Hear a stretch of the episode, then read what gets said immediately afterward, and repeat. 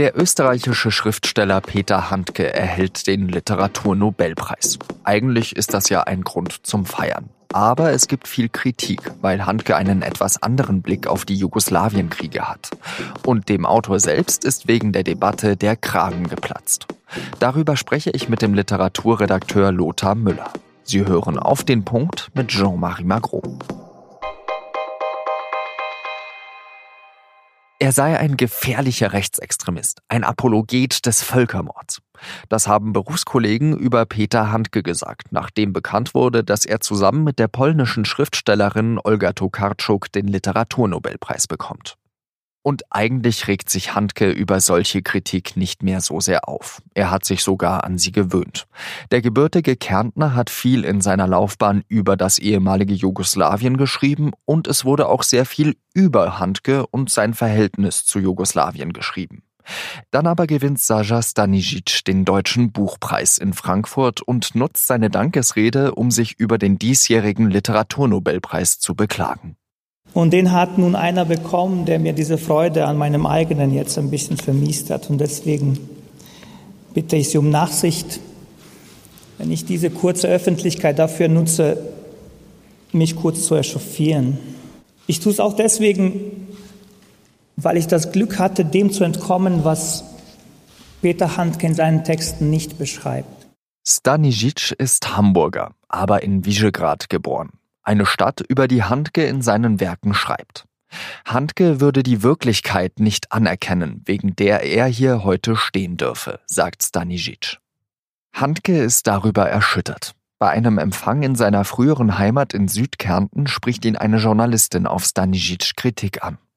Und Handke rastet aus, wie man in dieser Aufnahme des ORF hören kann. Er sei Schriftsteller, ruft er. Ich komme von Tolstoi, ich komme von Homer, ich komme von Cervantes und lasst mich in Frieden und stellt mir nicht solche Fragen. Der Nobelpreisträger beendet das Gespräch. Wirklich einkriegen kann er sich aber nicht. Vier Tage habe ich Demütigungen erlebt von der ganzen Welt. Diese tolle Journalisten, ich hasse den Journalismus. Und darüber habe ich mit dem Literaturredakteur der Süddeutschen Zeitung in Berlin, Lothar Müller, gesprochen. Herr Müller, verstehen Sie denn, dass Handke so ausrastet? Na, im einen Sinn verstehe ich es, der gilt als jemand, der cholerisch ist. Das hat er auch immer von sich selber gesagt. Es gibt auch Texte von ihm, an denen man ablesen kann, dass der Zorn sozusagen zu seinen Antriebsgeschichten gehört. Das andere ist die speziellere Frage, dieses ganze Anrufen der großen Götter der Literatur von Homer über Cervantes äh, bis zu ihm selbst letztlich ist eigentlich so eine Art Zeichen, ich möchte hier als Schriftsteller und Literat befragt werden und bleibt mir sozusagen mit euren kleinteiligen Journalistenfragen vom Leib. Damit äh, aktualisiert er eine Art Polarität, die schon in seinen Texten damals eine große Rolle spielt und auch Teil der Debatte über diese Texte schon in den 90er Jahren war nämlich den Grundverdacht, den er hatte, dass damals die Journalisten, zumal die westlichen Journalisten, eine einseitige Berichterstattung betrieben haben und dass seine Parteinahme für Serbien sowas wie eine komplementär einseitige Antwort darauf gewesen ist.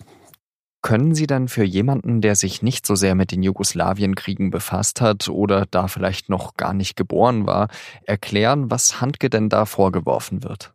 Also den Bericht, den er äh, Anfang Januar 1996 übrigens in der Süddeutschen Zeitung damals äh, veröffentlicht hat, der ging aus einer Reise in diesem Spätherbst 1995 hervor.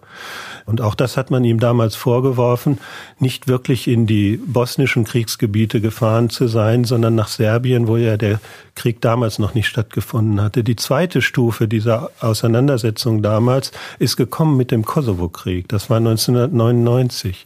Da hat Handke sich, übrigens war er aber auch nicht der Einzige, sehr vehement gegen die Intervention der NATO-Truppen gestellt, die damals ja auch ohne Mandat äh, des Sicherheitsrats erfolgt ist. Und da hat er eine ganz klare Position bezogen gegen diese Intervention und ist ja auch nochmal nach Serbien, dann in die Kriegsgebiete gefahren. Und aus diesen beiden Erfahrungsschichten setzen sich auch die Texte zusammen, die er darüber äh, geschrieben hat. Und er ist auf irgendeine falsche Weise reingeraten in diese Kategorie des revisionistischen Autors oder des revisionistisch denkenden politischen Menschen. Und der Begriff Revisionismus ist in Deutschland immer bezogen auf die Verbrechen des Nationalsozialismus.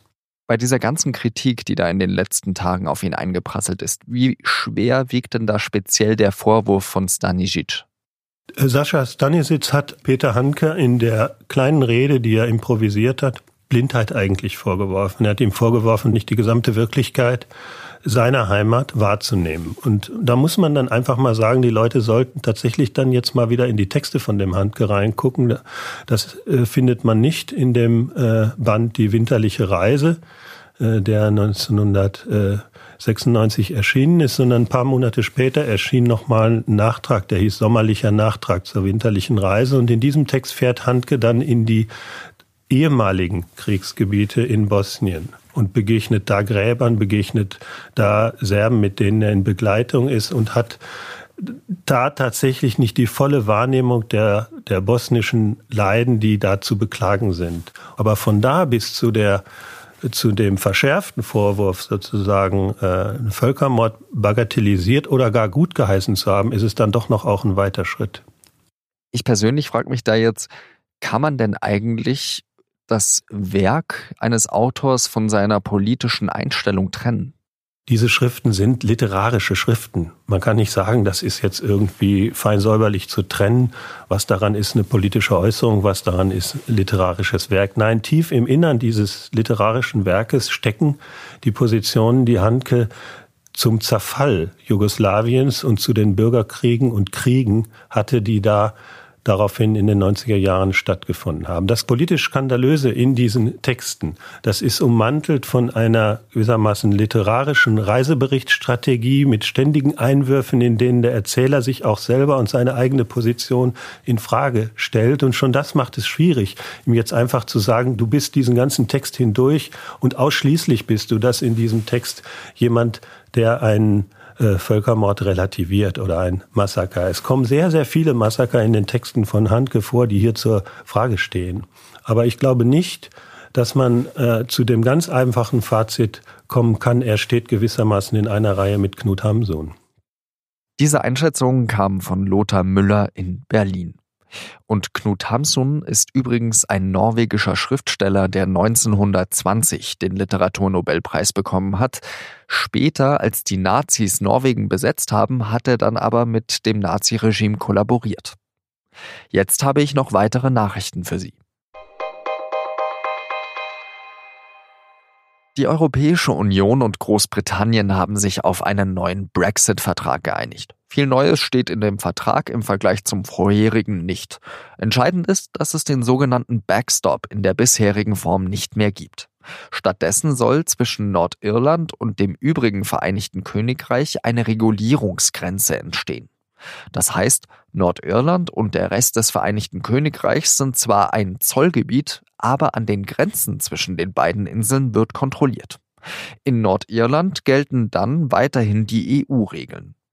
Premierminister Johnson muss den Vertrag noch durch das britische Unterhaus bekommen.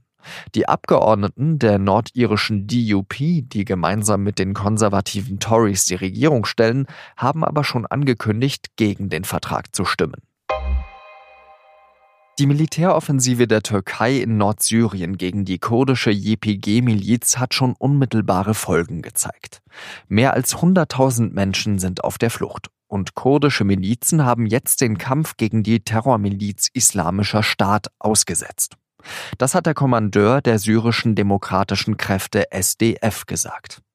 Bundeskanzlerin Angela Merkel hat im Bundestag gesagt, dass die türkische Militäroffensive schnell beendet werden müsse.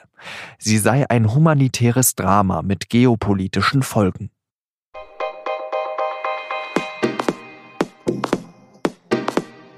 Beim Fußball soll es ja eigentlich um Fußball gehen und um nichts anderes. Aber was, wenn in Stadien Nazi-Parolen skandiert oder Affenlaute gemacht werden, um schwarze Fußballer zu diskriminieren?